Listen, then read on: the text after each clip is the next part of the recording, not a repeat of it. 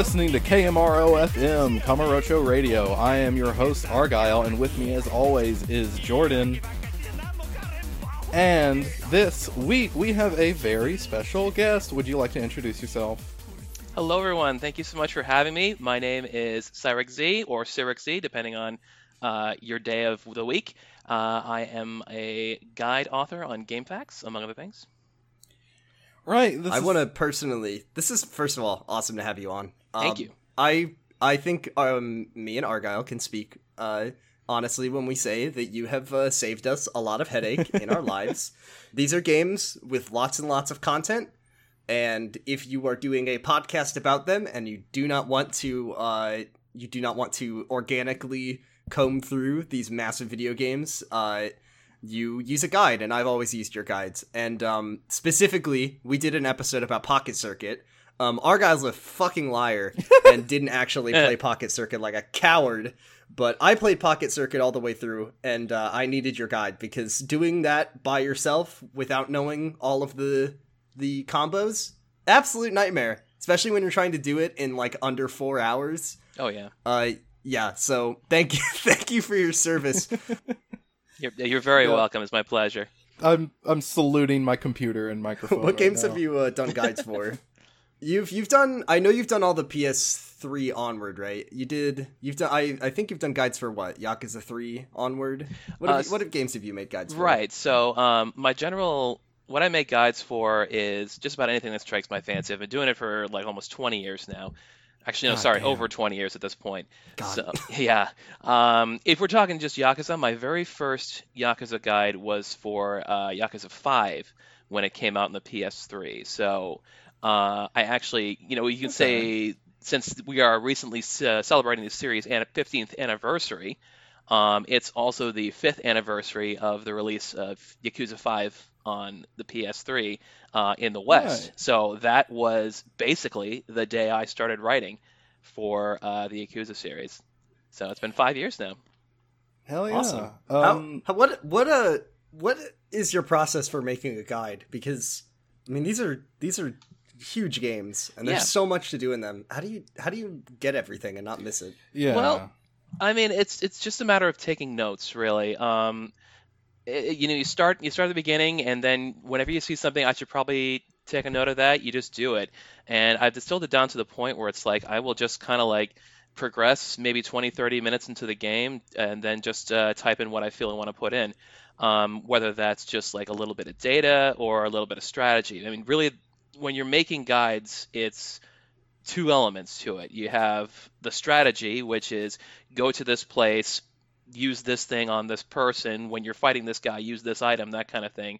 And the other part's data, which is just basically like things you could probably find in the game, but you'd want like a resource that you could get it all in place. Like I say, if you want to find all the locker keys in your average Yakuza game, you want a nice source for that. Mm-hmm. So honestly, it's like half my writing process is just playing it and writing like, oh, I probably should make a note that I did this when, I was fighting this person. And the other half is like, I have another window open where I'm like, oh crud, I found a locker key. I got to mark where I found that. So, I mean, I think, since we podcast about Yakuza, we could safely say that we're like huge fans of the series and that we love these games. Do you find that like making a guide, impacts your enjoyment of a game? Do you think that it makes it like any more or less fun when you play through the game on the first time and you're working on a guide? I mean, because obviously when a game comes out, you want to make a guide, early. Right. Yeah.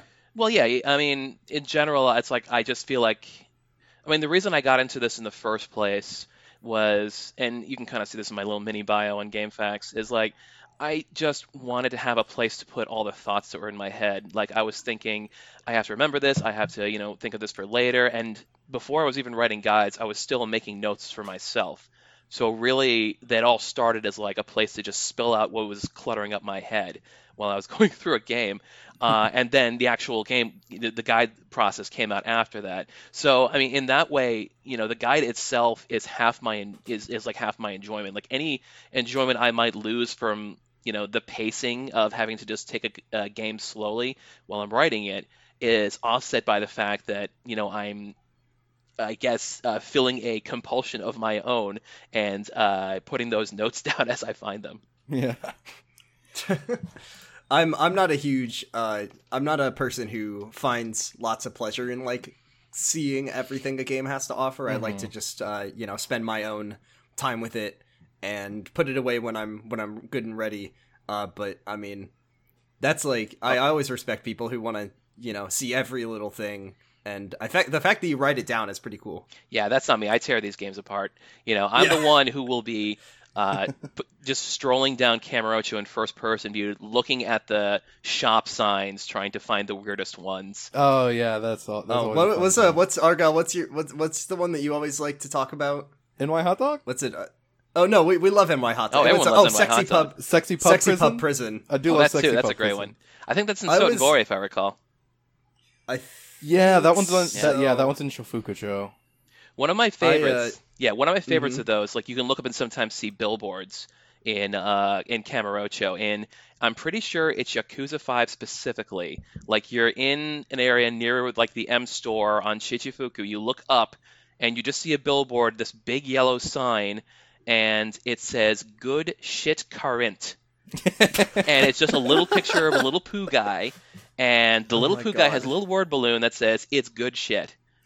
And that was always the funniest thing I've ever seen in a Yakuza game. I just always come back to that. And when the remaster came out, I absolutely took a picture of it and posted it on Twitter for any kind of reaction. Amazing. I took like 3 semesters of Japanese about a year ago. And I thought that, you know, knowing how to read some of the signs would increase, you know, my enjoyment of exploring the city, but honestly the funniest signs are all the ones that are in English. Already in English, absolutely. Yeah. Speaking of combing through the streets, I mean, there's a brand new Yakuza game out. Have you been playing that? Yes. Currently in chapter 14 now, and working on the guide in tandem with that. So oh my gosh. Yeah, I'm not making a guide, and I'm not that far into the game. I just finished it. Yeah, I beat it like 2 days ago, and I think, you know, every time I finish a Yakuza game, I want to reassess my rankings, and I think just barely this game has beat out my number 2. So it's not my favorite. Yakuza 0 still reigns champion, but I loved Yakuza 7, and I love Ichiban. I think it's such a good game. I think the we talked about this on our overview episode of for Yakuza 7. The fact that like the series has had all these kind of disjointed mechanics that have been around forever, crafting and gear and items and stuff, and the fact that they turned it into an RPG and wrapped it all up and made it super cohesive made the game really really fun. Yeah, I've been thinking about that so much. Also, the side content was killer. Oh yeah, they knocked it out of the park. Particularly, they got way silly with it this time. Yeah, I'm just as opposed to the game that we're talking about this. I was going to say they went like Yakuza 0 levels of silly in this game.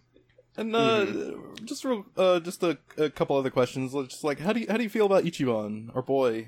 Yeah, do you like Ichiban? Oh, I absolutely adore him. And I mean, I was listening to your Yakuza Like a Dragon impressions a couple weeks ago you guys made, and you guys nailed it right on the head. One of the best things about Ichiban, and he's almost like the anti-Kiryu. He is, you know, hot-headed. He is, you know, whenever someone walks up to him and like in a sub-store and says, "Hey, can you help me with this?" Kiryu is always like, "Oh, I guess I'll get involved and help you out with this, but I don't understand it." But Ichiban's always like, "Yeah, I'll get involved. Sounds great. Let's do it."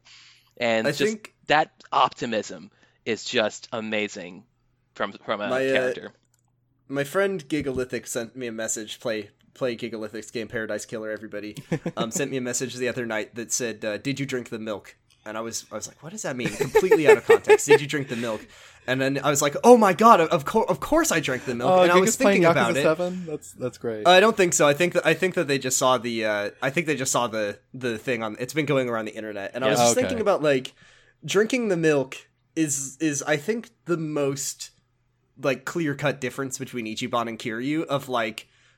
Without a second thought, of course Ichiban would drink the milk. Of course, Kiryu would absolutely never drink the milk. Kiryu would not get the choice. Like, you wouldn't even get to choose for him. He would say, Kiryu would just be like, "Oh, I gotta go." And he'd leave. Ichiban He grabs that milk and he drinks it, you know, like a champ. But so while you've made that point, I also want to shout out for Paradise Killer. I played that over the summer. It is fantastic. Everyone played Paradise Killer. Yeah, my good friend did all of the character art for that game. It was great.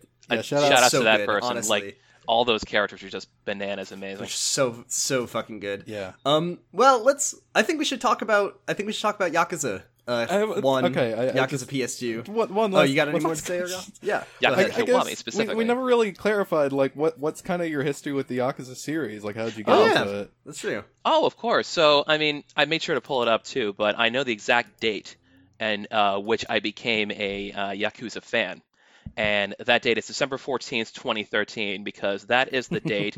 I don't know if folks who are familiar with Two Best Friends, but that is when they put up part one of the Yakuza 4 playthrough. Oh, they're all still, okay. They'll live. They're all alive, and they're all still creating, but they're just separated now.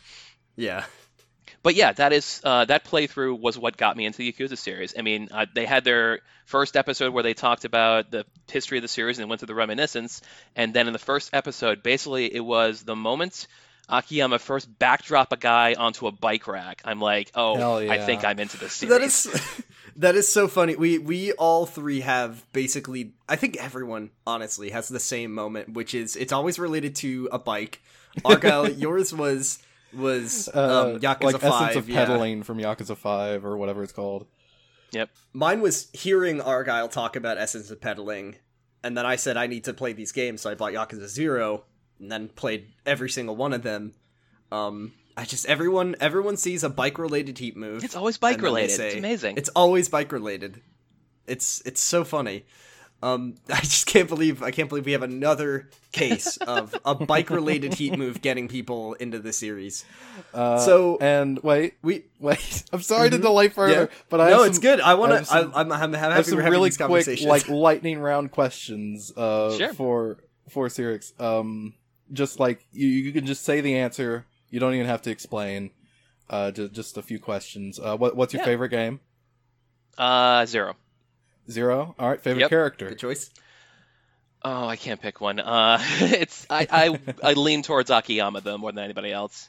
Just his idea of just the fact that he's just so lazy all the time, and it's like just half his charm is that he'll just walk into a room and just collapse on the couch. Yeah, that's a fair pick. Favorite heat action? Oh, boy. I've been a fan of the Kiwami 2 helping out, throwing you an item heat actions. I mean, that one where he throws the S&M whip and he gets that one as a classic. Yeah, that's a really good one. I like Essence of Hot Pot. That's one of my favorites. Yep. Oof. Ow. I don't know if I have a favorite. Lastly, your favorite mini game, side content. Mahjong. Mahjong, really? Yes. I learned Mahjong through the series, honestly. Yeah, I've watched your Mahjong video and it did not help, but oh, it's a shame. We got all degrees of Mahjong. We have person that's who not, really that's not Mahjong a, now. That's not a diss on you, that is a diss on me. I can't wrap my brain around it. Have you ever successfully completed a game of shogi in Yakuza?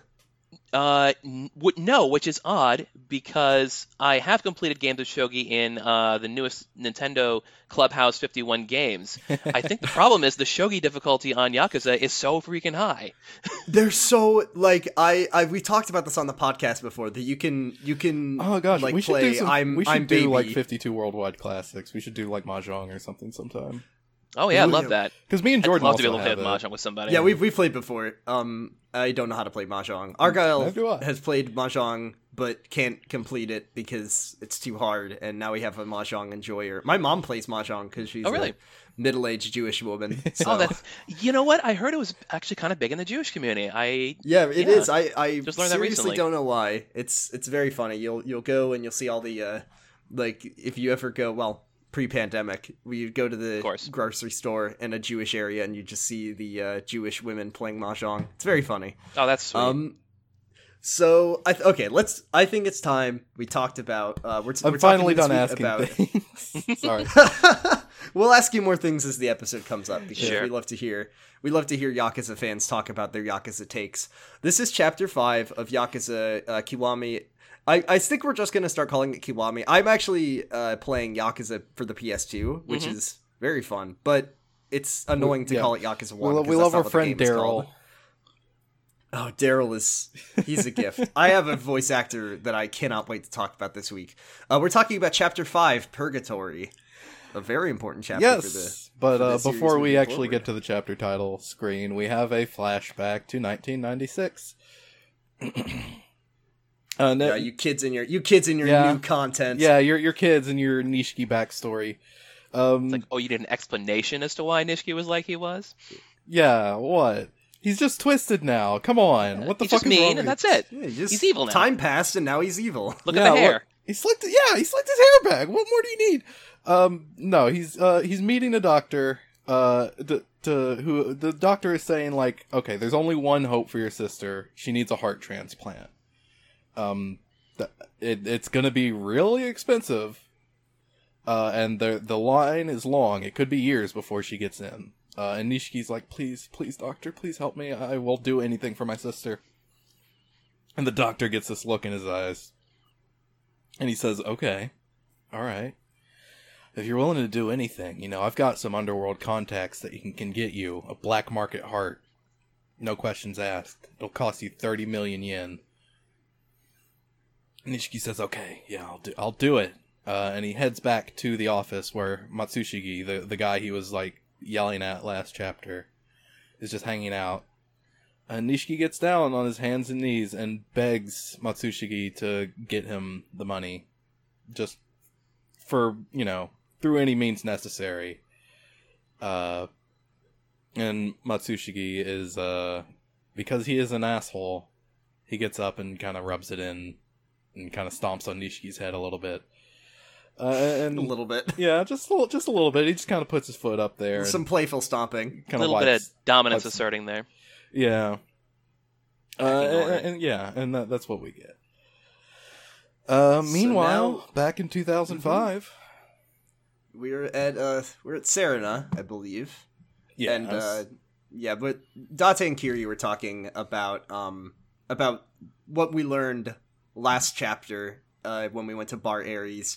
Date thinks that Mizuki and Yumi are sort of in on the 10 billion yen heist together. And they also talk about how, Mizuki is Haruka's mom, and it seems like the Tojo were looking for Haruka, so she must somehow be connected to this.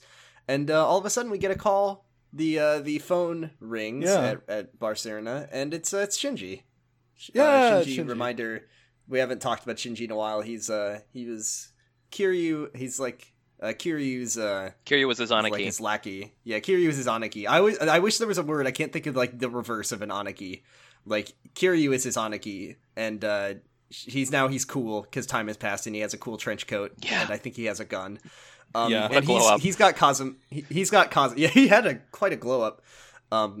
What is it that Nishiki had? If Shinji had a glow up, I guess Nishiki had like a dark, like a dark, yeah. It's, dark what is up? A dark edgy version of a glow up? He had mid early 20s life crisis. Post-crisis Nishiki. Whatever he is, he's so cool. It's funny because Nishiki's motivation is his sister, who we have never seen. Her face. His sister, who was never mentioned in... She is never on screen. Never on screen. Not in Yakuza 0 at all. Mm-hmm. Yeah, she's not in the picture with Kiryu and Kazuma and Yumi, like, just this complete non-element. Mm-hmm. That's crazy, isn't it? Because she's got to be an orphan too, doesn't she?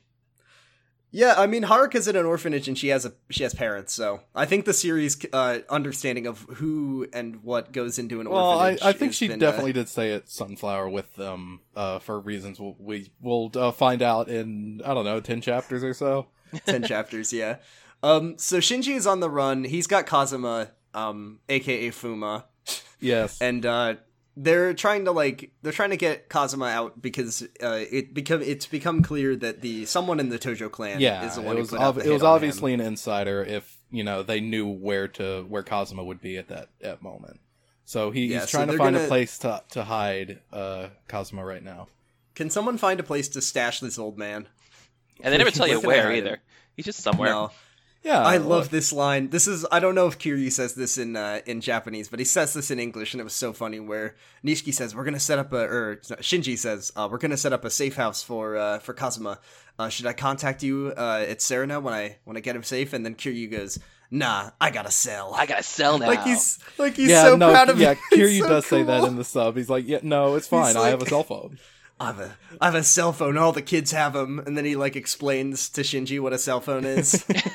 Kiryu, you can use a cell phone to call people on the go. I know what a cell phone is. I have one too. It'd be really funny if I'm calling you from one right now, Kiryu.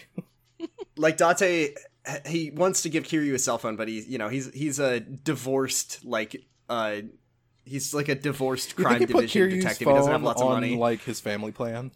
He gives Kiryu the phoning the future old cell phone from Yakuza 0, the one that's got a huge carrying phone case and the battery dies in 5 seconds. I mean, it's so weird. Use that thing in talk about move. Like a Dragon, when they have the same kind of parallels where Ichiban himself also has a cell phone realization event where he learns what a smartphone is. Yeah, he picks it up so fast though. I mean, Kiryu kind of does too, I guess. We always think of Kiryu as it's not that different from a normal cell phone. In 2005, it's not that different from a phone. Yeah, he's not Saejima. So Kiryu's gonna go. Oh, I also want to point out I did have kind of a strange bug, and I'm gonna post it in the scheduling chat. Oh, the bug was very funny for CyricZ to see. Sure. This is a pre-rendered scene, so I'm not sure how this happened. Watch that video for a single Haruka frame. Haruka flashes into the frame. A ghostly Haruka. I don't and I said, this is pre-rendered. Ooh. I've never seen anything like this happen before. Where did she come from? Games. What happened? And I rewatched the cutscene at the main menu, and it doesn't it didn't happen there. Just imagining Haruka riding by the screen the camera on a skateboard, and she just goes, "What'd you say?" Very very puzzled by that. But yeah, that's I just wanted to talk about that. So yeah, Kiryu's gonna go out and he needs some information, so he hits up Date for ideas. And Date says, well, there's this legendary informant that we could try finding about the legendary information broker. You just get out of prison for 10 years. Everyone knows about the legendary information broker. Yeah, the florist of Sai. Come on. They call him in the English. They call him Kage, and I can't figure out. I don't know if his name in the Japanese is Kage, the florist of Sai, or if that's his name or where that came from, but we'll call him the florist because what he's called. I did look up a little bit on this. I mean, it's his name in Japanese is Sai no Hanaya, as in the florist of Sai. So he was always the florist of Sai in the original Japanese. To my knowledge, the only reason they came up with the name Kage is because it technically means shadow. So I guess he works in the shadows. But so that was kind of lost history. The American fans would, if they called him the florist of Sai, the American players would think that he just sells flowers and nothing else, and they would be very confused. It's he sells flowers and also those weapons that Raphael from the Ninja Turtles uses. The bizarre, they shorten people's names in this, Masa Sera and Mako Date. I have no idea why they do that. And Futo Shimano. It's so strange. Maybe that was just to fit names onto the screen, because sometimes, formatting. Maybe, yeah, it's like how speedrunners play in Japanese, because there's less characters. They just couldn't. They wanted the game to go by faster. So the florist of Sai, is hiding out somewhere called Purgatory, which is located inside West Park, which you might remember from Zero is where the homeless camp is. It's where all the homeless people live. It's harder to find now because they've closed off. Yeah, they've closed off that front gate, so you have to get in through a door in the bathroom. They've kicked out the normies. Yeah, I need to wonder, how that happened. Do you think that they, boarded it off themselves? Did the city that itself just decide to fucking cordon off the West Park so no one can get in? No, I'm sure it's the community. They did it. Because I believe they mentioned the fact that the cops just don't go in there. They've just created their own, sovereign state inside of... An autonomous zone. It's the Camarocho Autonomous Zone. It's the Kaz. The Kaz is so cool. I mean, that is literally what it is. There are no laws in the Kaz. They've just decided that they are a lawless state where you can do anything you want. And, I mean... They mostly just hang out.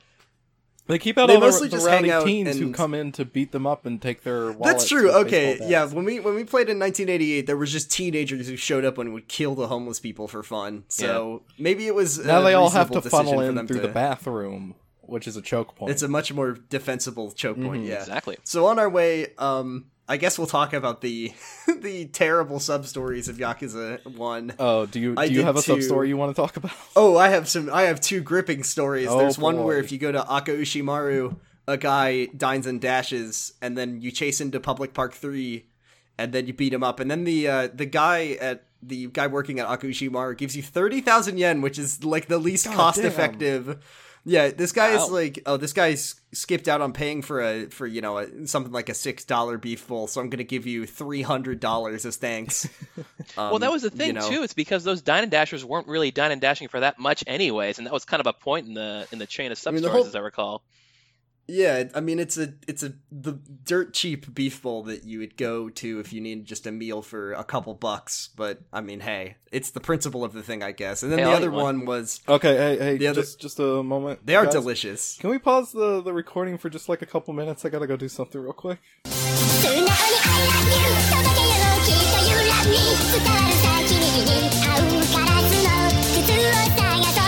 You were talking about a sub-story. Yeah, we're back. Yeah, I was talking about, there's another thrilling, Dine and Dash gets you 30,000 yen, and then there's a woman on what is it, Nakamichi Street, she gets her purse snatched, and then you chase the guy to the exact same place. I did both of these at the same time, which was really funny, so you just chase both people to Public Park 3, fight both of them, and then you get rewards for both. Great. And she's like, my purse, it has my favorite autographed picture of a celebrity in there, and then she just gives you 10,000 yen, so thrilling... This is what Yakuza. This is how Yakuza was meant to be. It was probably Ilyujin. Yeah. If only. Did you do any side? I didn't do any sub stories, but I did do some Majima Everywhere content. This week we're gonna do a couple of them. So first up, once you kind of max out the rank G bar, you will get an email from Nishida, the lackey. I love that he emails you. It's really funny to me. Yeah, we love Nishida here. And he says that the boss is waiting for you in front of Millennium Tower, and he also says, please Kiryu, don't bring any weapons. So you go there and you don't bring any weapons, and somebody calls out to you and he says, in the name of the law, stop Kiryu-chan, and it's Majima in a cop uniform. The wacky hijinks. Yes, the hijinks. And he says, hey, we heard some rumors about a guy rampaging around town with a bat and a dagger. So, the Majima family is on the case. We're gonna find this guy and root him out. That means I am gonna have to pat you down. Me, Officer Majima. This is very much that's the, like, SpongeBob Maniac situation, where Majima is trying to solve the crime of himself. Which one of you flat foots ate my lollipop? So he pats you down, and if you don't have a weapon, he's kind of bummed. He's like, oh, what? I even told, Nishida, that dumbass, to, like, call you and tell you to bring a weapon. Like a gun or a knife or something. Like, come on. And then he just lets you go free. And But if you walk by again, and you do have a weapon this time, he says, oh, Kiryu, you're obviously the culprit. You're under arrest, Naughty big Kiryu. Boy. Nasty little crime boy. And Kiryu says, "No, what? What are you doing? No, I'm not going anywhere." And Majima says, "Well, if you want to get out of being arrested, you got to fight me for it."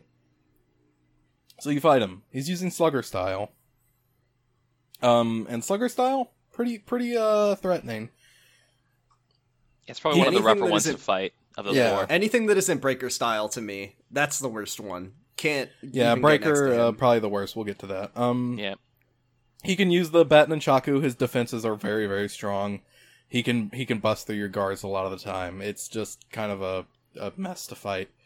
And then once you beat him, not being fun. Yeah, I've I've talked about how I'm.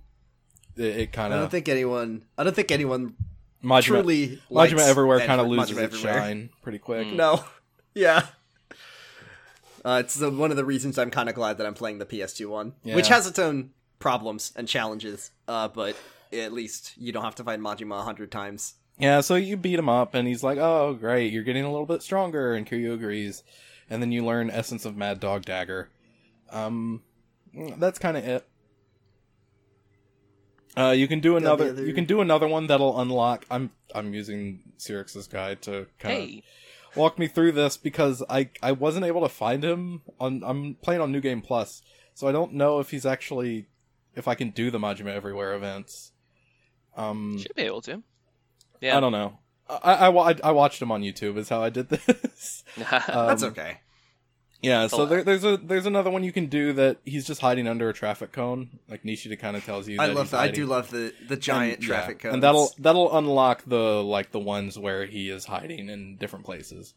But the other one I want to talk about is when you max out rank E, Nishiki will call you up instead of just emailing you this time, and he says, "Hey, the boss, he wants to throw you a celebration. You just got out of prison, dude, and nobody threw you a party. That fucking sucks." So, Majima has reserved Bikini Bar Asia, and you are invited to go. And it's gonna be great. So you go there, and Majima's there, and he's doing a fun dance. You get to see a few seconds of it. Great. Majima and Kiryu, working it. He's working it. Yep. I wish he was doing. I can't speak for sure because I didn't see it, but I wish he was doing the Mr. Libido dance from Yakuza 0. Munacho. He doesn't. He does do that sometimes. He does that if he like. Yeah, the animations are somewhere in the game. Yeah, I think if he like ambushes you while you're bowling or something, he'll do that. Or there's a few other places he'll do it, but the bowling is a goofy back and forth dance. I remember that because everyone posts that gif. Okay. It's that. Okay, that's. It's that one. Those are my... You know how, like, all the kids do all the Fortnite dances? Those are my versions of the Fortnite dances. Like, I just can do those two dances, and that's it. Kiryu is not entertained by the sexy pole dance at all. He says, "Come on, man. That's not appropriate. This is..." He literally says... Let's be serious now. It really breaks my heart that... That's not appropriate for a coming back party. And Majima is like... What? You expected to see some sexy girls? Come on, dude. That's... And you're turning down my hospitality? That fucking sucks. Well, I'm gonna fucking fight you over it. It really breaks my heart that this is, like, the closest that Kiryu has to a friend in this game. Yeah. It's true. And you fight him. He uses Breaker style this time. I hate fighting Breaker style, because he just spins. Do you have to fight him inside Bikini Bar Asia? Yes, with all the benches and shit. With all the benches, yeah. I forgot about that. Yeah, so he's, like, kicking them at you. It sucks.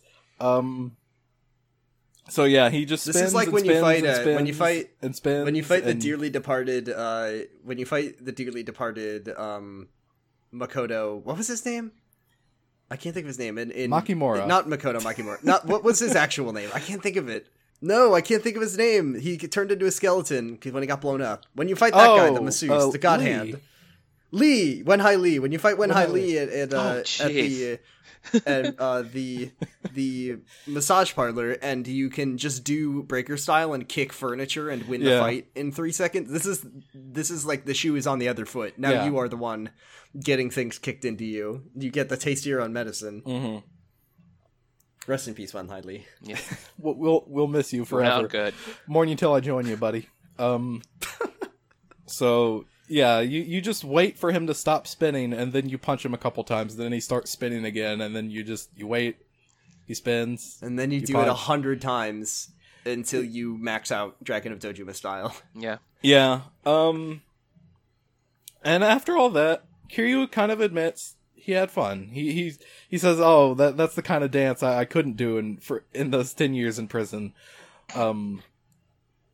And he thanks Majima for throwing him the welcome back party. He says it's very sweet. So sad. Yeah. So sad. And Majima's like, well, it's no big deal. And also, like, 10 years in prison for a murder charge, that's nothing, especially compared to him. Yeah. Who could it be? Who could it possibly be? We'll find out in Yakuza 4. In the game before this. Oh, that's true. We did. Yeah, we did. They mentioned him in 0. We do mention Saejima in Yakuza 0. And you can see his face. You did get, you get to see his face, don't you? Yeah, they show some cutscenes from Yakuza 4. Yeah, they show. Yeah, they literally just took the Yakuza. They took the cutscenes from Yakuza 4 and put them into Yakuza 0. Yeah, it's very funny. Yeah, they. But we'll meet Tim. We'll meet him in many games. We'll meet Tim. Oh yeah, meet Tim. Tim Saejima. That's what they call him in the English when they dub it. Yeah, it's Daryl Kiryu and Tim Saejima. That's what we've got. Daryl Carrillo. Yeah. No, sorry, Daryl Kiryu. I get it. That's good. We just call him Daryl around here just because he has a different personality in English, and they don't even call him Kiryu. They call him Kazuma. That's true. Kazuma-san. So it just to me Daryl Kiryu is just a different guy. He swears a lot more. Yep. He's a lot angrier. He uses ableist slurs. Yeah, he does. Oh, it sucks. Anyways, I think you learn Essence of Mad Dog Whirl, which is I think that's the one where you do a backflip if you launch a guy off the ground, which is just the weirdest move to see Kiryu doing because he's not usually. Yeah, it feels to me that the more Kiryu fighter, yeah, it's a little odd. Kiryu learns Mad Dog style instead of Dragon of Dojima style, and he just starts fighting like Majima. It'd be very, very funny. Oh God. It is weird whenever you see Kiryu, dude. We talked about this last week. He jumped into an open car window last chapter. And then, that's the kind of thing that I'm fine with him doing. It's just flips and acrobatics. I'm not Kameki Cat reflexes or the sort of running dash attack where he just does a backflip off kicks into a backflip. It just doesn't feel like a Kiryu move. The drop kick into a backflip, that is so wild. Just not Yakuza something 5. That Kiryu would do. Yeah. Yeah, Kiryu is strong enough to and talented enough to launch himself into the air with all the grace of a rock, pretty much. And he can, just float forward and land somewhere. He can't really spin or kick or flip. No. He can do kicks. Every time he can do kicks. I mean, in the air, kicks. But yeah. Yeah.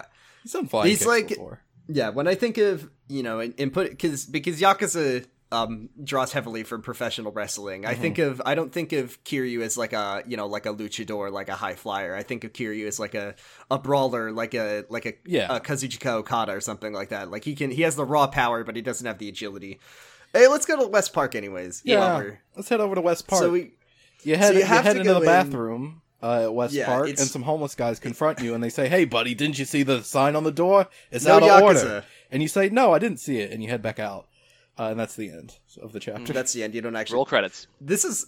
Yeah, they had this thing where one thing we hate most in the world is the fucking Yakuza. We don't like Yakuza around here.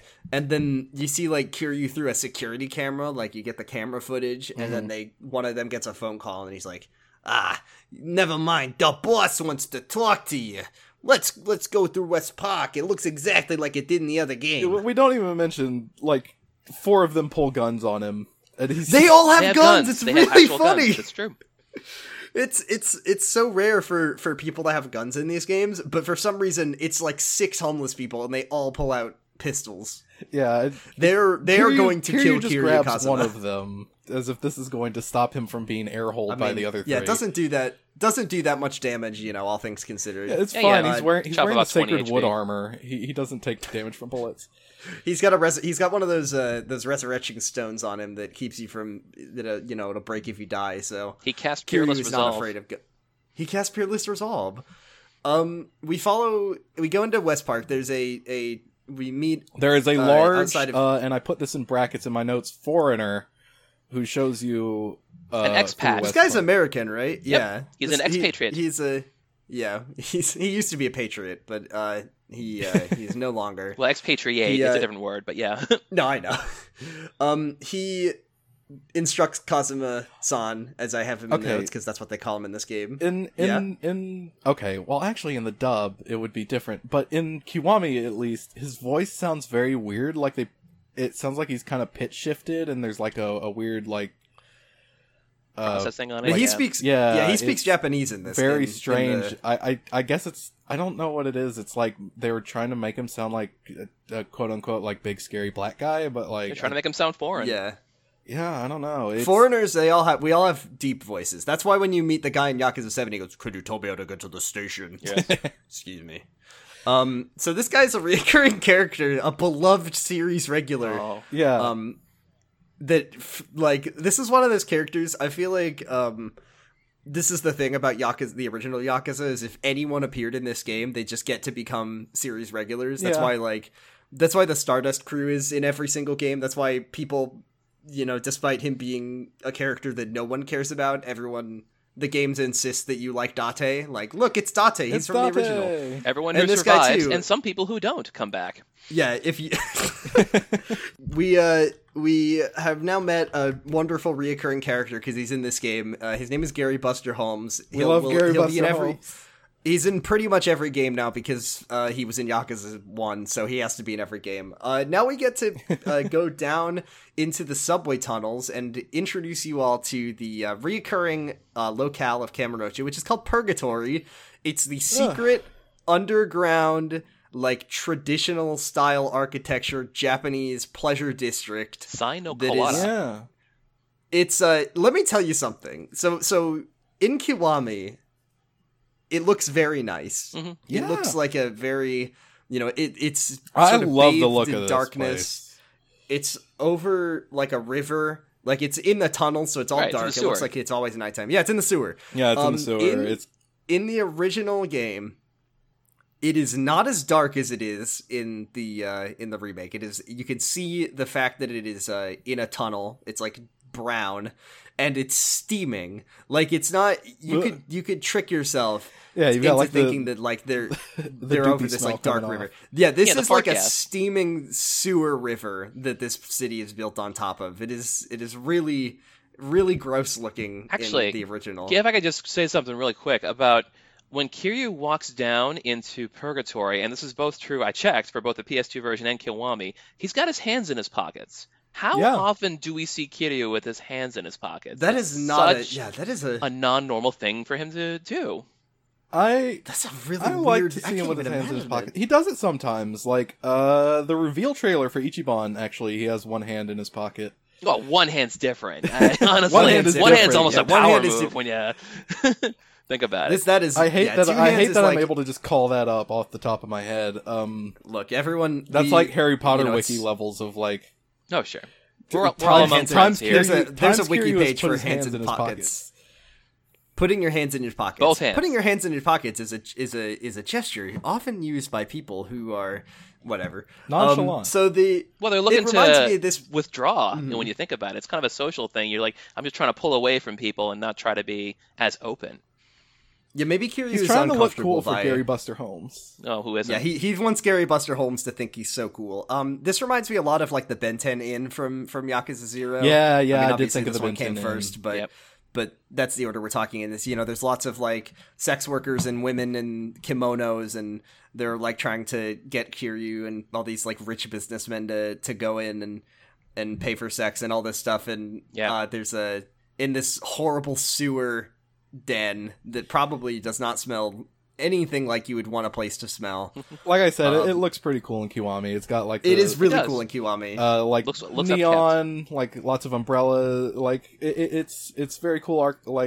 Traditional Japanese architecture. It's got cherry blossoms and stuff. It reminds me of the one floor in Desperado Tower in fucking Metal Gear Rising. That's just inexplicably a Japanese garden. Oh, wow. It looks exactly like that, because it's inside. We're huge Metal Gear Rising fans and Platinum Games fans as well. Oh, yeah. That's good taste. Good taste here. We have good taste, yeah. So you walk across the bridge past all these women, and there's the Purgatory is capped off with this huge palace. Yeah. That's where the florist lives. It's on this huge bridge. There's I think in Kiwami there's these giant cherry blossom trees. Yeah, that's what I was talking about, the cherry blossoms. There's a big one on either side of this. One thing that I know about trees is that they love to grow underground with no natural lighting or sunlight. With just and a cherry blossom tree, a famously non-seasonal plenty of fertilizer that's going to grow around Christmas time in the dark. Yeah, it's cherry blossom season, baby. It's cherry blossom season in the sewers.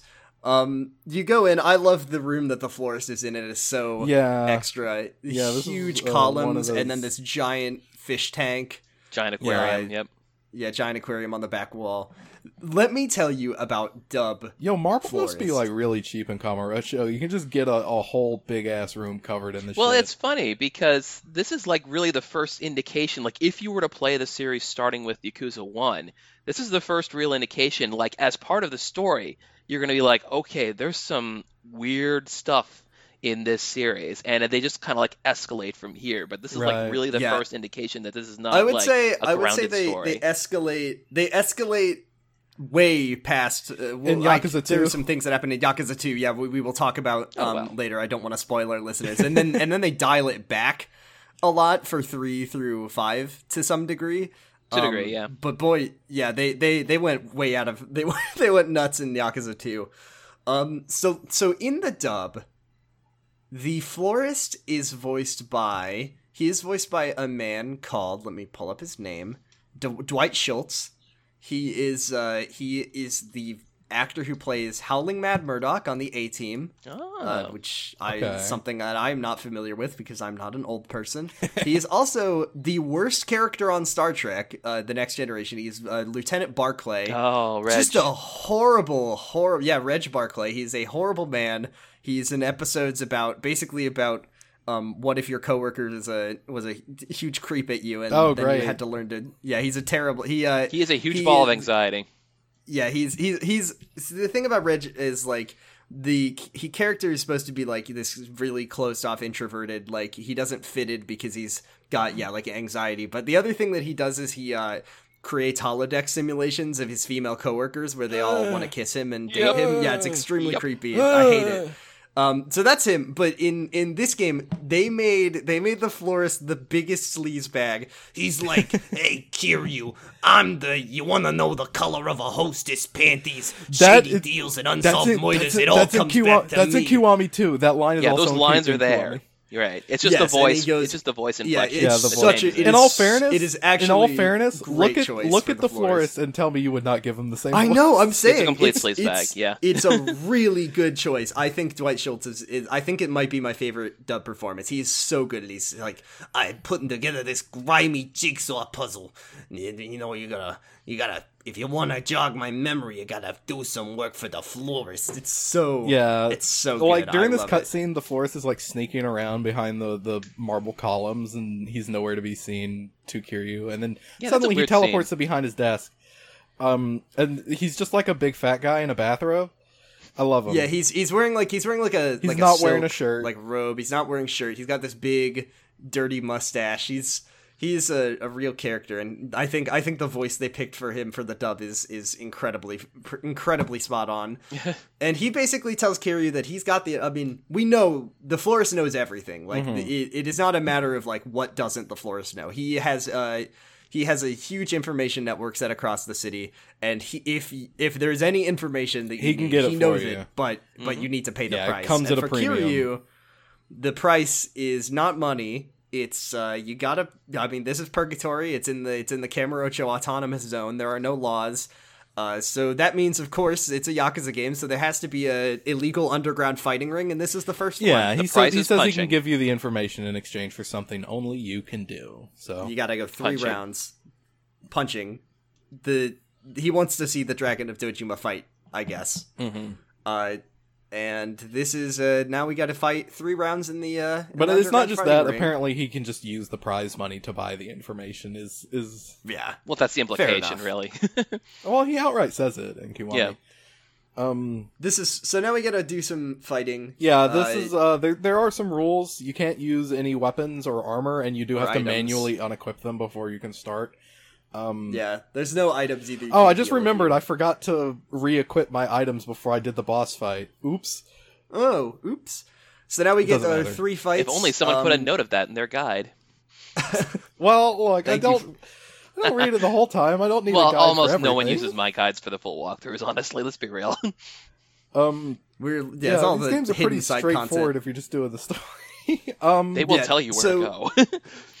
This is a... So we have 3 fights. The first one is against... We do get Barefoot Kiryu. Just got his... Yeah, just getting those out. Yeah, just airing which them out, I baby. Always hate when something. You stomp on people with your bare feet. Just really not a thing I like to think about. Our first opponent is an American fugitive convicted of first degree murder. Feldman. I feel bad for Stone Cold Steve Austin that he had to change his name and move to Japan and become a. Well, if you're gonna kill a guy, crime. You know. Yeah, he did choose a very good wrestling name, Daniel Feldman. He looks, Daniel Feldman looks exactly like Steve Austin to me. I see it. He wears the black singlet. He wears like a wrestling outfit too. Yeah, he wears a singlet. Yeah. Mm-hmm. And see, this is the thing, right? Yakuza PS2 is mechanically very similar, but there's a lot of differences. It's much harder to get Kiryu to look in the direction that you want him to be. Yeah. Is there no lock on? So. There is lock on, but you have to use it. It's not, and you can't change directions mid combo either. So you're filling out the paperwork and committing to your attack. It's kind of the Dark Souls of Yakuza if you think about it.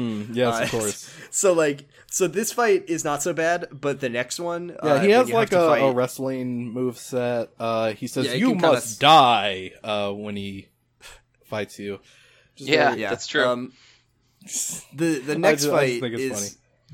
Funny. I think this is so funny that Kiryu is canonically better than the world champion Muay Thai middleweight. Like this is a man.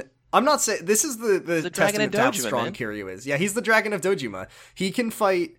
There's nobody in the world that Kiryu couldn't beat in a fight. I guess because the world champion Muay Thai middleweight, Kaikwan Plamuk. Is what they call him. I don't know what they call him in your game. Oh, it's not. That was not a great translation of his name. His name's Gawayan Pramuk. Yeah. Yep. Well, the localizers—they did what they could. So this guy, is a guy that Yakuza 1 Kiryu had trouble with because he likes to dash around and get behind you. And when you're Kiryu Kazuma, and you have to fully commit to a direction that you're going to attack in. And you're also mean, and you're very stubbornly refuse to like... The announcer says, this will be Kiryu's first defensive battle, and I will not for the life of me ever know what that means. At least in Kiwami, because he just kind of uses the, kickboxing moveset. You have to dodge, and he gets around you, and so you really have to wait for him to attack, block, or dodge him, and the dodge also is not as good as it is in the other games. Oh, it doesn't really...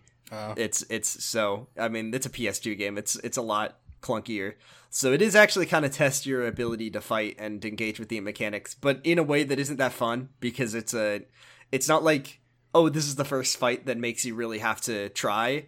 It is still the Yakuza combat system, so it's more like the first fight that makes you have to wait.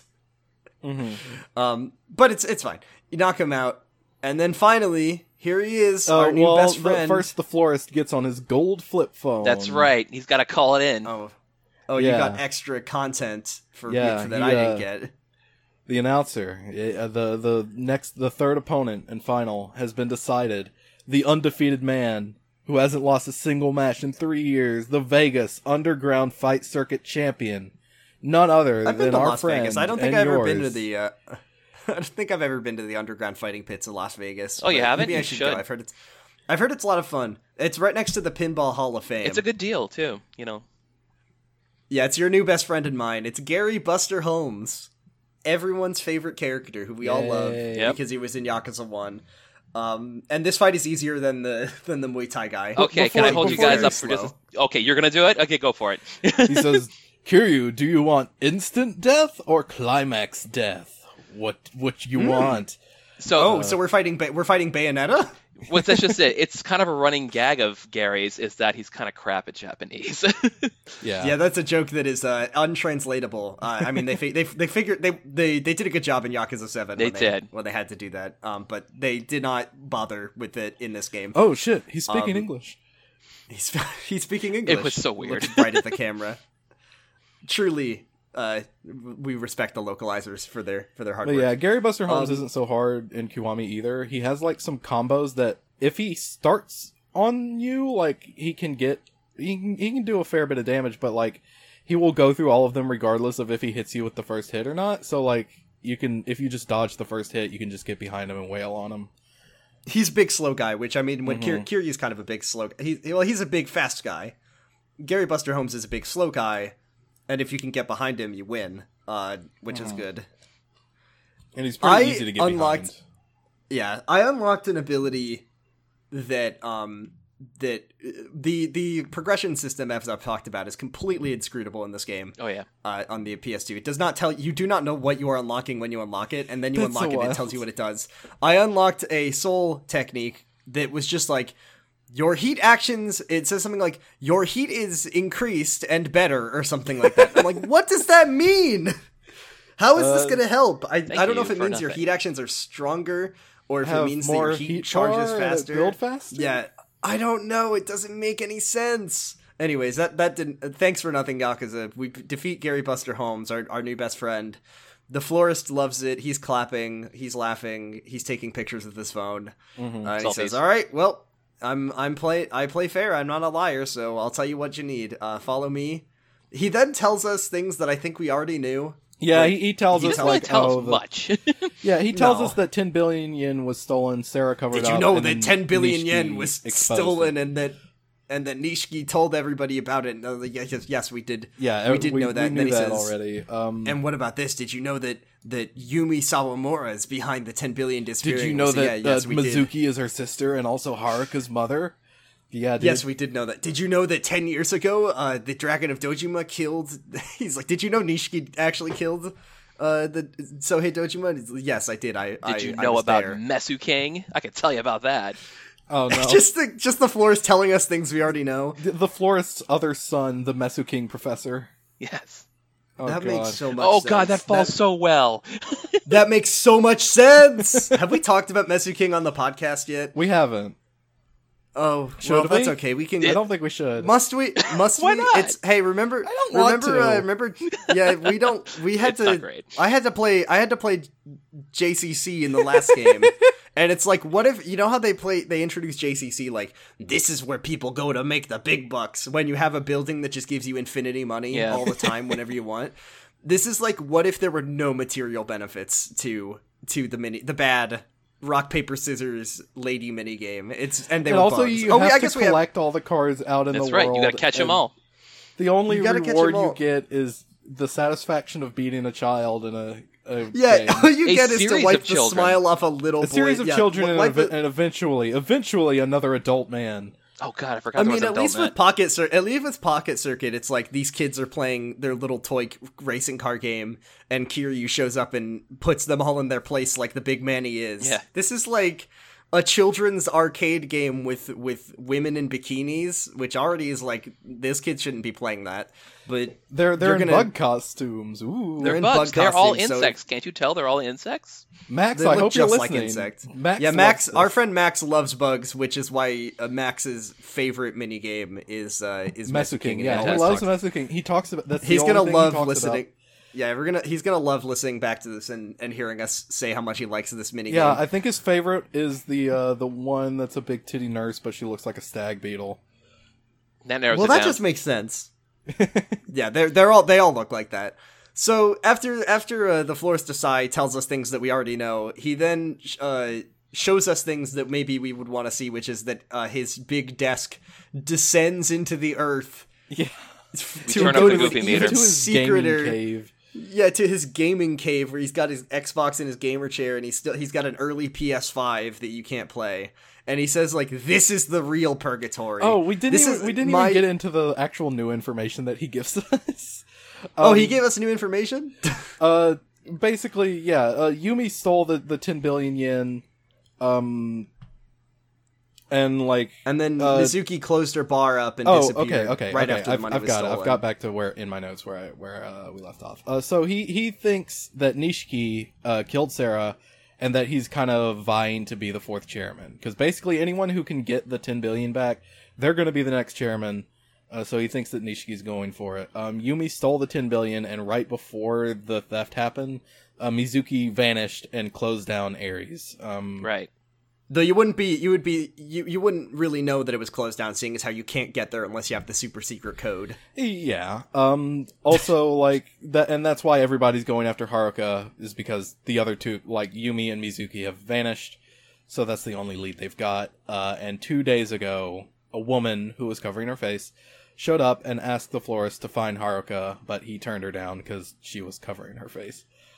and he doesn't work with strangers. He's an anti-masker. Mm. Ooh. Oh Jesus. So then he takes Kiryu. He gets a phone call, and he says, "Oh, Kiryu, you've got a visitor." And then then he takes you to his gamer cave. Yes. This is so apparently Tokyo Metropolitan Police, in an effort to fight terrorism, set up 10,000 cameras around the city. 50 cameras. 50. Okay. They maybe set your game up had 50 different cameras. Yep, 50. It didn't work out though, and this is when he's like, okay. "Yeah, that sucked." But you know what doesn't suck? My network of 10,000 cameras that I've set up. The police. It turns out that setting up 50 cameras doesn't stop terrorism in a city that, as far as I can tell, has never had terrorism happen in it. But you never know. Maybe the florist is successfully fighting terrorism every day. He stopped 9/11 too, like 7 different times. Okay. Yeah, if it weren't so for him, thank you for... This is just for you guys for historical purposes. As an older man telling you this, there was probably a reference to the Tokyo subway sarin gas attack. That there was a sarin gas attack, yeah. In 1995. Fair enough. So it could be a slight reference to that. But yeah, that's I guess fair. There was actually... I was like, when I said there's never been terrorism in Tokyo, then I was like, wait, wasn't there like a cult that poisoned people on a train? And then, yes, there was. It could have been a slight reference to that. Maybe. The visitor who is here for Kiryu is Date. He's bleeding from a gunshot wound. Mm-hmm. And I like when the florist sees Date and he says, "Hey, it's Date. Looks like his life finally went to shit." And it's like, yes, he's been shot. The florist, he's been shot with a gun. I think that it sounds like so much more vindictive in the dub. Oh, God, I love him. He's so we do get the implication that he knows Date is. Mm-hmm. Yeah, he knows Date somehow. Then he pulls up the camera footage because he's got cameras everywhere around the city, and we see Date is just like walking down the street with Haruka, right? Why? Like, what was he doing? When he knows, like, Date is he's such a failure. I hate Date so much. He knows that Haruka is in danger. He knows that, like, the Yakuza are after her. Why did he take her out of... down the street? He's like, alright, like, Haruka, let's go to the Sega, Club Sega, let's have some fun. Let's get some UFO catcher. It's one of those things that kind of recurs in the Yakuza series. I mean, Kiryu attaches himself to a lot of people who just have to fail so that he can clean up after them, and you have gameplay of cleaning up after them. It's just really funny because in particular, like in the pattern of everyone who's in Yakuza 1 becomes a beloved reoccurring character. So Date is counted among Kiryu's closest and most trusted friends, even though he constantly fucks up and never does anything right. He constantly fucks up, and like, I mean, Haruka, he got shot, and then Haruka gets kidnapped because he took her out of the bar. I mean, like, if he needed to go somewhere, Reina's there. Why didn't he just have Reina watch her? Anyway, Haruka's been kidnapped because Date sucks at his job, and now Date is like bleeding from a gunshot wound. We have to go save him now. He's made it inside the door, and he's about to get beat up by a bunch of hobos. He's bleeding out of... He's been shot, and now a bunch of homeless people are going to kill him with their sticks. I guess they put away their guns. Just doing a terrible job. The homeless people in the dub are ruthless towards Date. They are calling him a pig. They're calling him, they're going to eat roast pig tonight. There's a good pair of lines here. I don't know if you'll get to it though, but go ahead. They're being particularly ruthless. I don't know if they're saying that in the Japanese. One of them is like, he busted me in the park. Let's fucking kill this dude. I hate him. They're going to kill him. They're going to kill Detective Date, and I mean, direct action. I don't know if I would. Yeah, I turn off my game and I say, all right, do I have to save Date? Must I? Can I prevent future sorrows happening if I just let Date die? But unfortunately, if you kill him, it says time paradox, and you have to reload your save and Snake, save him. You can't do that. Kiryu, you idiot. I'm in the other games. You've just caused a time paradox. I'm in Yakuza 1, so you gotta save me. I'm a beloved series character, Makoto Date. Kiryu dispatches the homeless people who all have like 3 HP because, I mean, I don't know. So I do want to bring up one thing. Whatever. There was actually I laughed at this in the dub.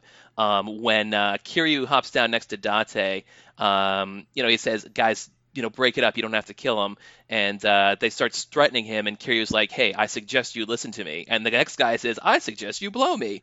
And I just found it's crude, but I couldn't help but laugh at that. The dub. Yeah. It's really wild how much vulgarity they put into this dub. It is by, like, even by modern game standards, like, they have toned it down so much in games now. Like, the Yakuza 7, like, subtitles are kind of, like, you get called a cum stay in, like, 5 minutes into the game. Yeah, but, like, that's, it's something that's, like, even, when you play, like, Grand Theft Auto 5, and it's, that game came out in, like, 2012, and I think even playing it when I was a teenager, like, Trevor is just too much. Like, it's just too much. It's so absurd. It's so over the top. Intense. This is a game where every character is Trevor. Like, every character just talks like that. God. Every character is just 110% all the time. Overload.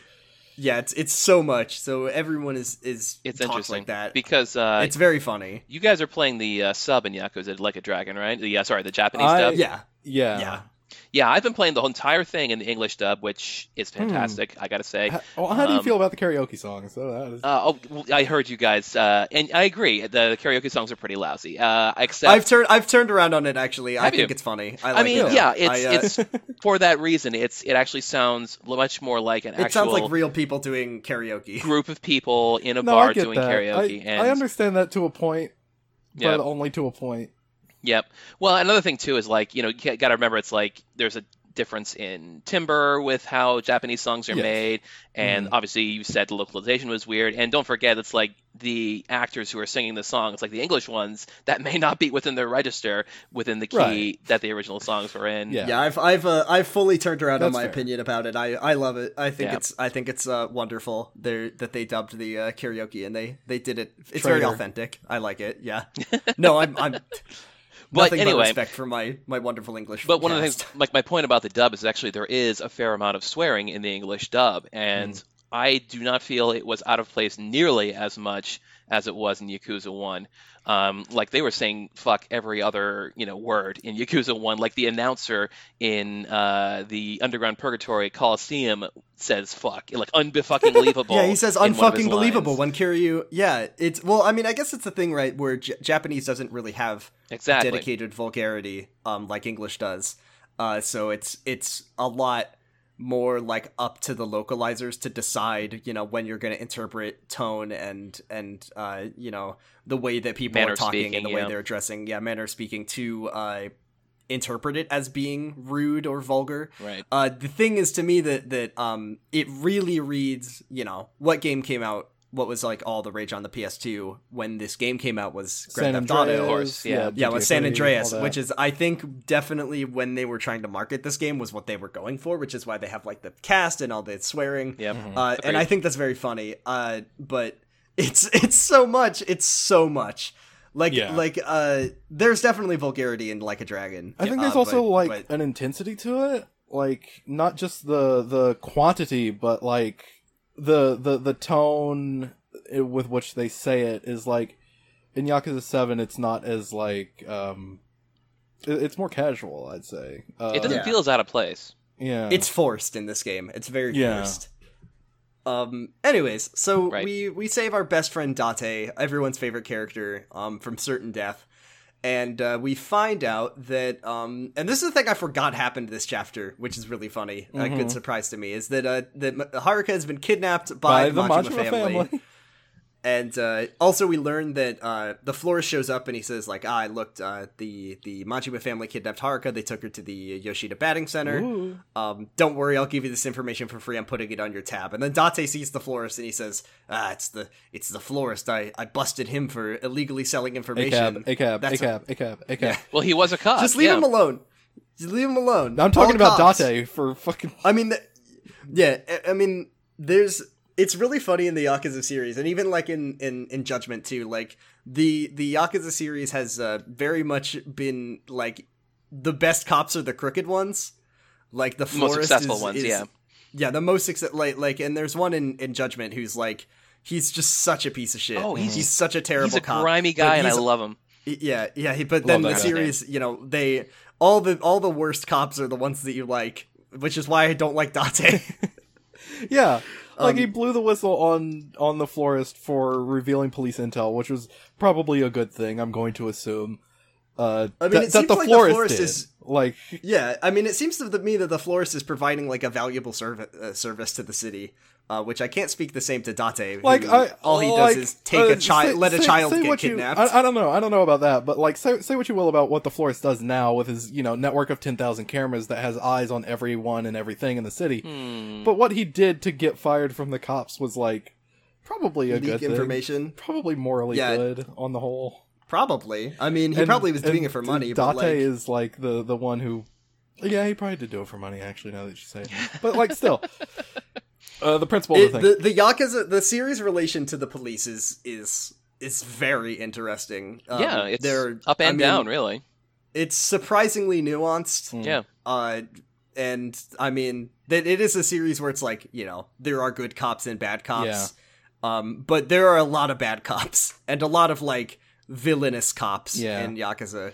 Well, when you think about it, it's like, what are the major antagonists in any Yakuza game? They're either other Yakuza families, they're the cops, or, like, or they're the government. Or politicians. Cops, yeah, the government.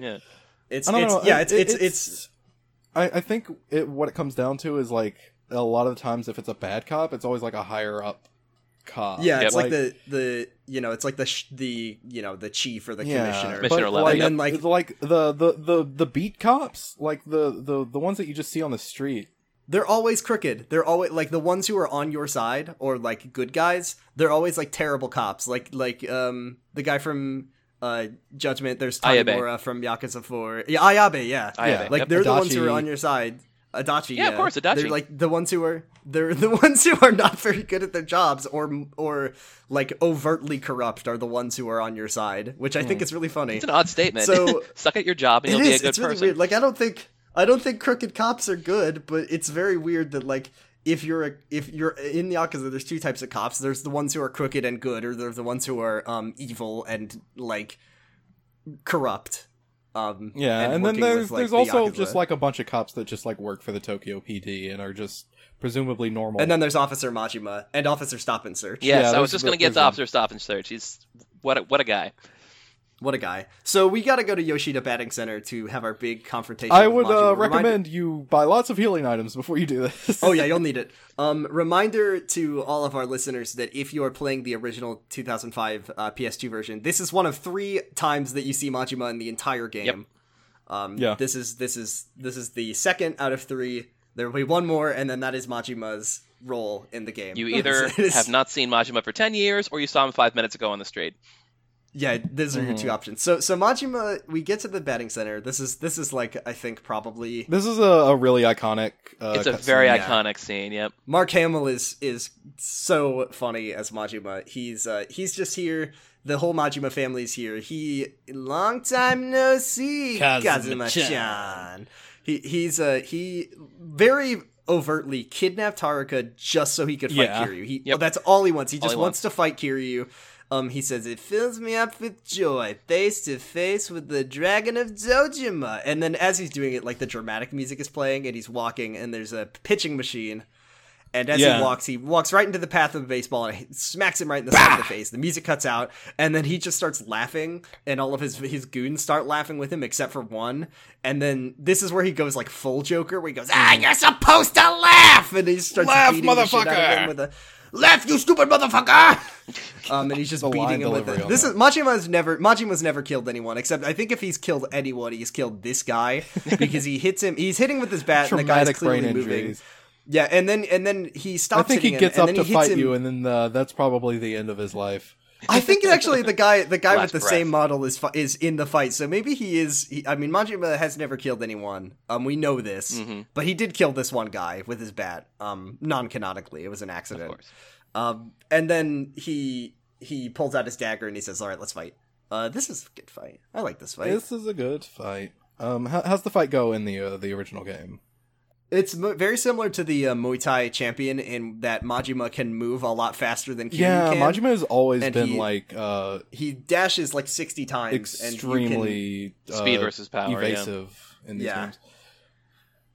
So it's very tricky. I went through all my staminams to beat him up. But, I mean, the trick is, right, you gotta fight the goons first, the lackeys. I think in the Kiwami, if I remember correctly, you can use a baseball bat. That bat is not there. Yeah, there's all, I mean, like, all of the goons are armed with baseball bats, and then there's also a couple that are just, like, strewn about, so you can just pick those up. And that'll help you also block his knife attacks, which is a... Yeah, you can't block knife attacks, so you really gotta... I think you can tell when he's about to strike with his knife, because it kind of glimmers, like, it glints, but, I mean... PS2 clunky controls. You're not really going to be able to. It's an attrition battle. You're just trying to get him down as he whittles your health away. He has a couple grab attacks that he'll throw you on the ground and stab you. Yeah. But other than that, it's he does throw a lot of kicks too. So he'll kick and punch and then knock you down. But if you can sort of stay out of his way, block accordingly, and pack on the punishment, you will eventually take him down. Yeah, I'd recommend just taking out all the goons, in Kiwami at least, take out all the goons first. Yeah, all the goons first, and then go for Majima. Yeah, he starts in Mad Dog style, and then he will do, Kiwami, like, his, like, iconic QTE that he does in, like, every game where you fight him.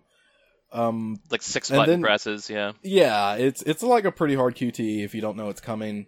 And then he will swap to Slugger style, which is a lot of fun. That's the latter half of the fight, yeah. Yes.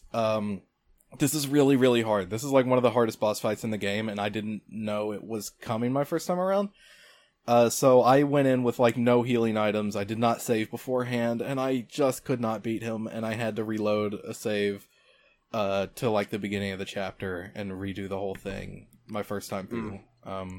It's rough. Always save your game. So yeah, if you're save. It's the smart thing to do. If you're playing this for the first time, please, for the love of God, save. Don't go to Yoshida Batting Center without pockets full of. Go to the fucking pharmacy first, please.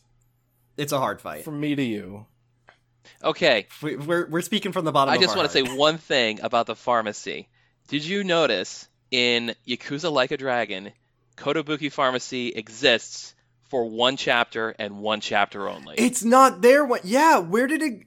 I was so confused when I came. When you go back to Kamurocho, it's not there. It's gone. It went from 2000 Kamurocho to 2019 Kamurocho, and it's gone. Oh shit! I guess if they next time they make a game set in Kamurocho, they might. Oh no, yeah. It's not in Judgment. Oh no, it's not. Wait, I don't think it is. Where do you get your or even six? My brain is telling me it's in 6, but. I don't know. It's in Kiwami too. I know that much for sure. It's there at the beginning of the game. Yes, it's in that very first chapter. You can go there. You can buy stuff. Never again in the later. That's what I love. Game. I love the Kamurocho because it it's things stay there, things change. Every time something that's been there for a while goes away.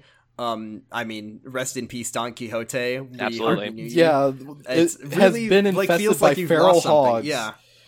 The police station, but I mean, I guess that was probably the sponsorship deal ended. Yeah, no, that's exactly. Yeah, I heard it was like internal to the actual rights holders, and Don Quixote themselves kind of broke it off. Yeah, it's crazy though. I mean, it's even in the 2005 one. Don Quixote has always been there, and yeah, it's weird. The pharmacy's gone now, which is weird.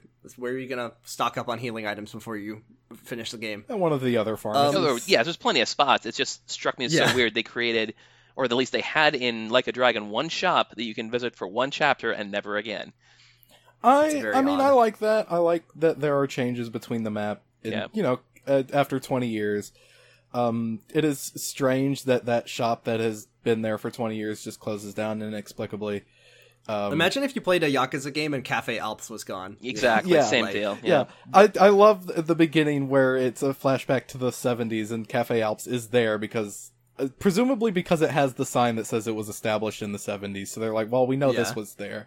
We know, but also Club Sega is outside. So Club Sega is still there looking as it normally does, naturally. Which I thought was very funny. It's very funny, just because of the structure of the games, and obviously they're going to vary up the side content, that, like, whenever it changes games, specifically, like, that place on the map where the bowling alley is in Yakuza 0, it always says something different, and it's very funny because it seems to me that it's just, like, things coming going and going, out of like business. They just keep, Rise App Gym goes out of business, and then they open up the VR thing in Judgment that folds immediately, folds in a year. Yeah, nobody can afford the fucking passes to get in. Yeah, Well, it's because when you win, they have to give you hundreds of thousands of yen. Yeah, also, yeah, if you do get in, they have to give you millions. Unsustainable business, really. Big payout. Yeah. It's funny, though, you can still see bowling signs in that building area. Like, they refer to a bowling alley that's still perhaps in the area. It's wild.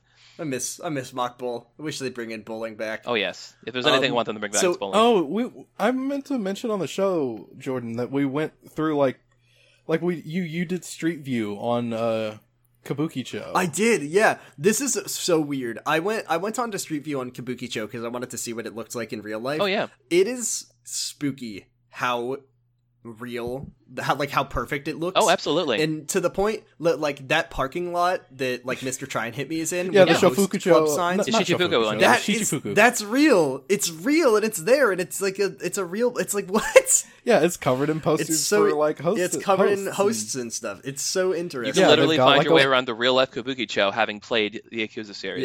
Yeah, like, it's got, like, a theater square, and there is a bowling alley at one end of it. The Don Quixote in Kabukicho is exactly where it is in real life, mm-hmm. And if you go down that same street, on the left side of the street is the karaoke can. Yep, it's all real. It's really cool. Anyways, we have defeated Majima. Majima and his goons. I love this cutscene so much. It's mm-hmm. so good. So meet Majima. Kiryu's just like, I want Haruka. Where's Haruka? Daryl says that.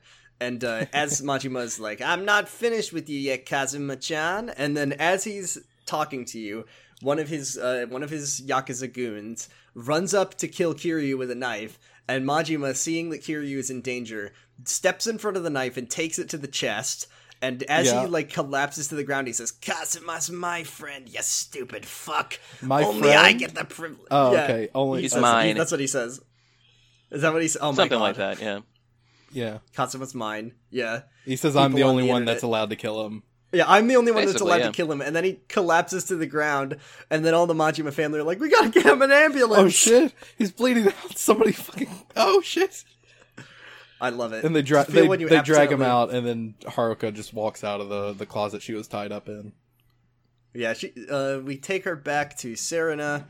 Date apologizes for it being entirely his fault. For being Date, yeah. Yeah, I'm sorry for being... I'm so sorry that I'm not Kiryu. I'm sorry, I really Makoto Date it up again. That's what... all the other cops make fun of him, and they're like, oh, you just pulled a Date whenever somebody just really fucks up bad. He was shot, which is not brought up again. He's fine. He's recovered. He took a staminum. He just winged. Haruka says that while she was tied up in the batting cages, a mysterious man showed up and untied her, and then he asks if she had the pendant that her Aunt Yumi gave her. And we get a flashback to Sunflower Orphanage, where Yumi gives her the pendant and says, she's like, I want to see my mom, where's my mom? And then Yumi says, here, take this, shut up. If this was your mom's, shut up, kid. It's a very potent good luck charm, so don't tell any strangers that you have it. Yeah. Dante's like, did he try to take the pendant? She says, no, he just told me to take care of it. And he said that it was worth 10 billion yen. Do you get it? Do you get it? I don't get it. I don't.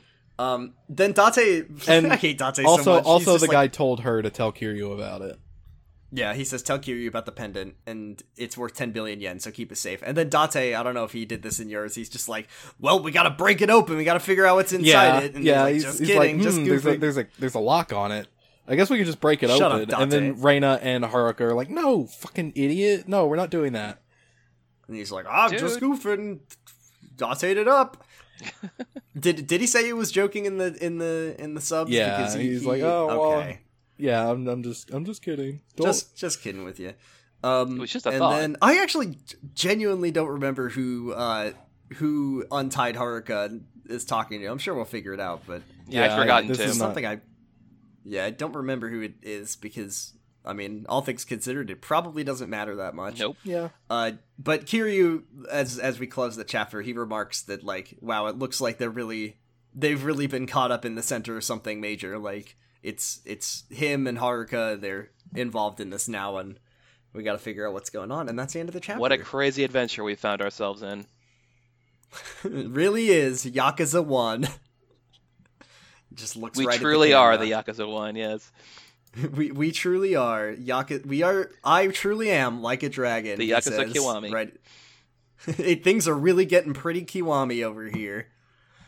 So that's the end of the chapter. It's a really good one. Busy. We got Purgatory, a new locale that we'll revisit throughout pretty much every game in the series. I don't think you go there in 6, but or I guess 7. But yeah, we meet the florist. We meet Majima again. Depending on which game you're playing, this will be one of 3 times, so that's pretty major. And we learned about we get to see the pendant, which is important apparently. The MacGuffin. The MacGuffin, yeah. I guess kind of Haruka's kind of the MacGuffin, but the pendant is the MacGuffin's MacGuffin. Right. The pendant's the pendant's more strict is MacGuffin, but yeah. How many games in the series is the MacGuffin a small child? Because it's like 3 of them, I think. Yeah, 3 kind of has one at the beginning with what's her face, the young kid, and then of course 6. One. You know, 6 is a big one. 6. And then 1. So one of the many times. Let's do some questions. If you have a question you want to ask us, you can send it to our Twitter at Kamurocho Radio on Twitter. We make a post every week telling you what chapter we're on, and then you can send us a question and we'll answer it on the podcast. We've got 3 this week, it looks like. Nice. Here's one from friend of the show, Dan. It's Mike Dawson on Twitter. It says, Dan. What facilities would you have in your own version of Purgatory? Can be illegal stuff. Dan, you wants us to tell us what cool crimes we would commit on our podcast? Just like can be illegal stuff. Yeah. Look, if there were no cops around, what would you do? Yeah, like, if you ran your own autonomous zone underneath a city, it says can't be illegal stuff or just a place to eat and rest after a long night of gambling, fighting / sex having. I think if I had a Purgatory, it would just be like, it would look the way it is. No one would be there, and it would just be like the world's nicest bathroom. Just like if I'm ever out in Kamurocho. Yeah, you go all the way to the end into the big room where the florist is, and there's just a toilet sitting in the back. It's the nicest, cleanest toilet in the entire city, and it's mine, and no one else can use it. And I will charge you if you want to use it. And that's all it is. You can use my toilet, Kiryu, but it comes at a premium. You gotta beat up some 3 rounds. What about you, Argyle? What would you put in your illegal autonomous zone? Just a big giant VR room, so I can do VR stunts and in peace and quiet where nobody can find me. You would build a 1-to-1 recreation of all of your favorite levels in Takeshi's Castle. Yes, of course. Yes. What about you, Cyric? Any? Well, jeez. I mean, probably just a recreation of 742 Evergreen Terrace from The Simpsons, just like a full, mock-up of that.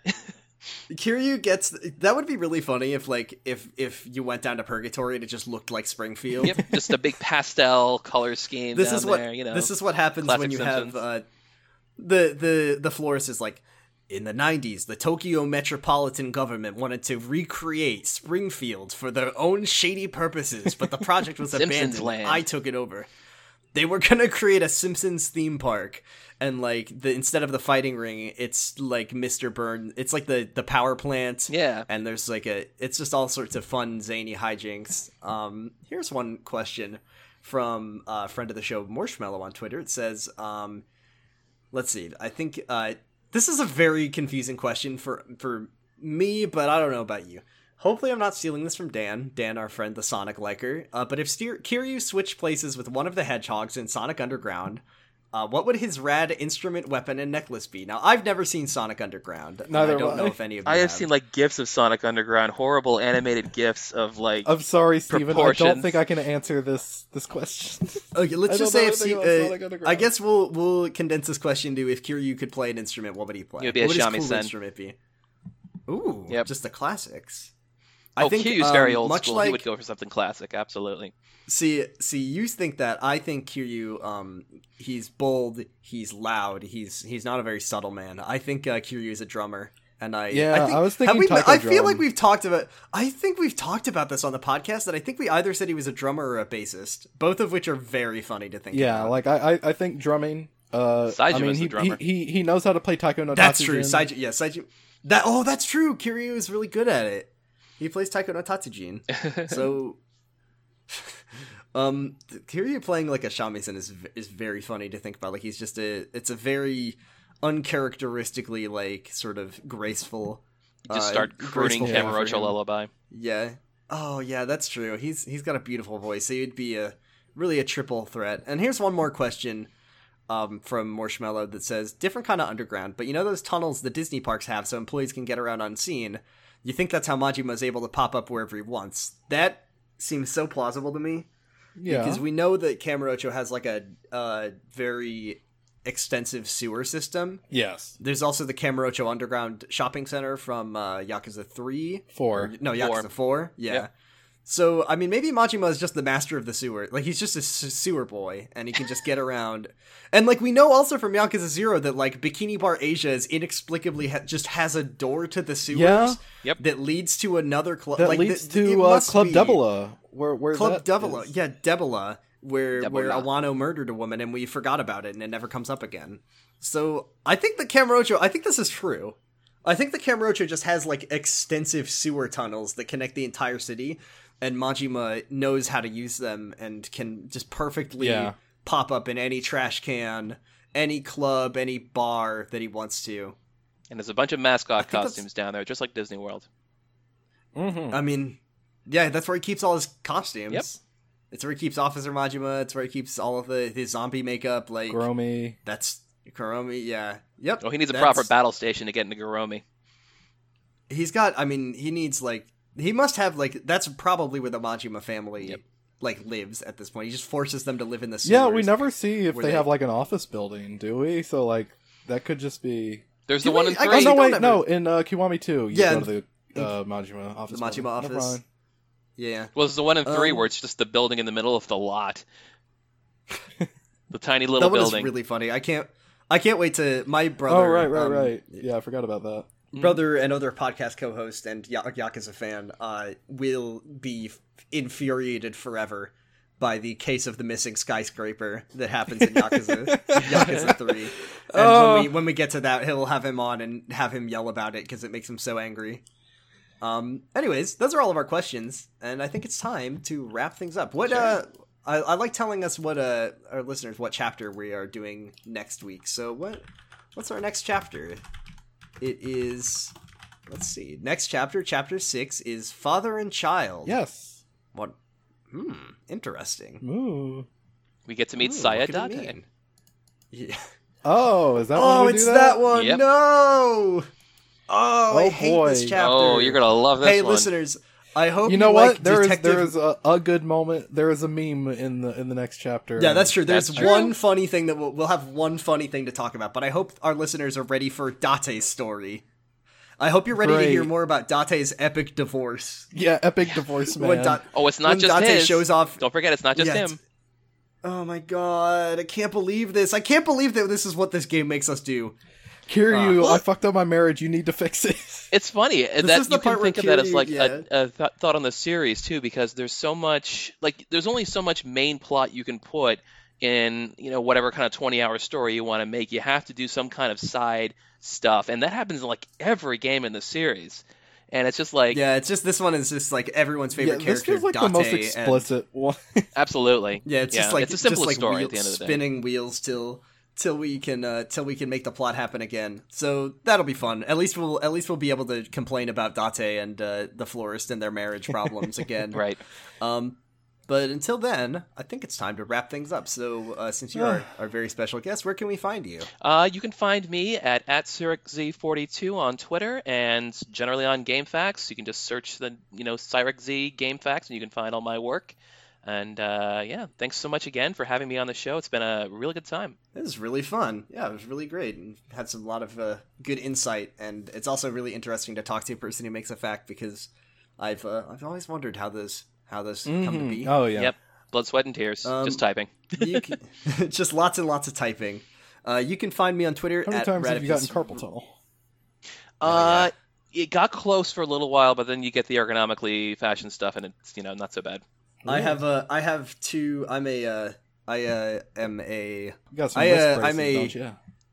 braces. I am in the teacher certification program at my school, so I've been just doing so much typing last semester, and I'm so glad I'm on winter break now, because my wrists were just truly... I had to dictate all my final papers because I couldn't type anymore. Ugh. So I understand your pain. You can find me on Twitter at BratificusRex. You can find my two other podcasts. You can find my music video game showdown podcast, Slappers Only, at slappersonlypod.com, and you can find my wonderful Kyle XY ABC Family Rewatch podcast, Kyle XY. That one's the other one. CyricZ, do you know anything about Kyle XY? I know that he doesn't have a belly button. All I remember when you guys mentioned it was I saw those things in the mall, back when they advertised TV shows in the mall, and the entire billboard was just him with no belly button. And it's belly button. It's what is this story? Words can't describe how happy it is that, we can ask any person, anything about Kyle XY, and they will say he doesn't have a belly button. That's it. But we've watched 3 episodes so far. It's very funny. Argyle, where can we find you? You can find me on Twitter at Argyle_Funk. You can also listen to my other podcast. It's called Pod of Greed. That is POD of Greed. It's about Yu-Gi-Oh! How's GX treating you? GX treat me pretty damn good, I gotta say. We had special guest Ix from 6 Feet Under on our latest episode that has not released yet. Actually should be out by the time this episode is out. But anyways, it was a good episode. Listen to the show. It's good. We are hosted on the Noisepace Podcasting Network. That's noisepace.xyz. We have to say Z or our Canadian friend Matt will get mad at us. You can find a lot of great podcasts there. You can find one of my personal favorites, Podcasting is Forbidden in the Cloud Recesses. You can find what other shows is Nana Roy's Nightmare and Era. Yeah, Nightmare and Era. Nana Roy's Nightmare and Era, the creepypasta podcast. It is also hosted by Roy. We're just talking about all of our favorite Roy podcasts. You can listen to City Girls Make Do. You can listen to LMNOP, absolutely not Sherlock. It's a elementary podcast, like the American TV show. Right. There's so many good ones. Ours is on there. Slappers Only is on there. Jerkin' It is on there. It's good network. Pot of Greed is on there. It's just a big old great network full of great shows that you can listen to with your ears.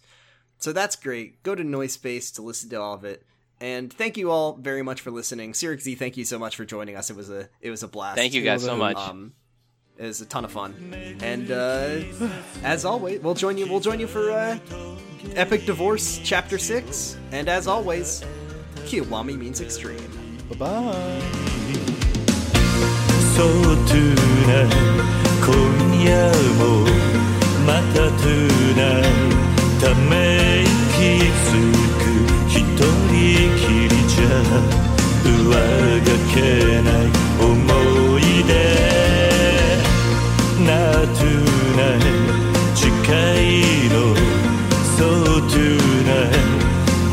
tonight,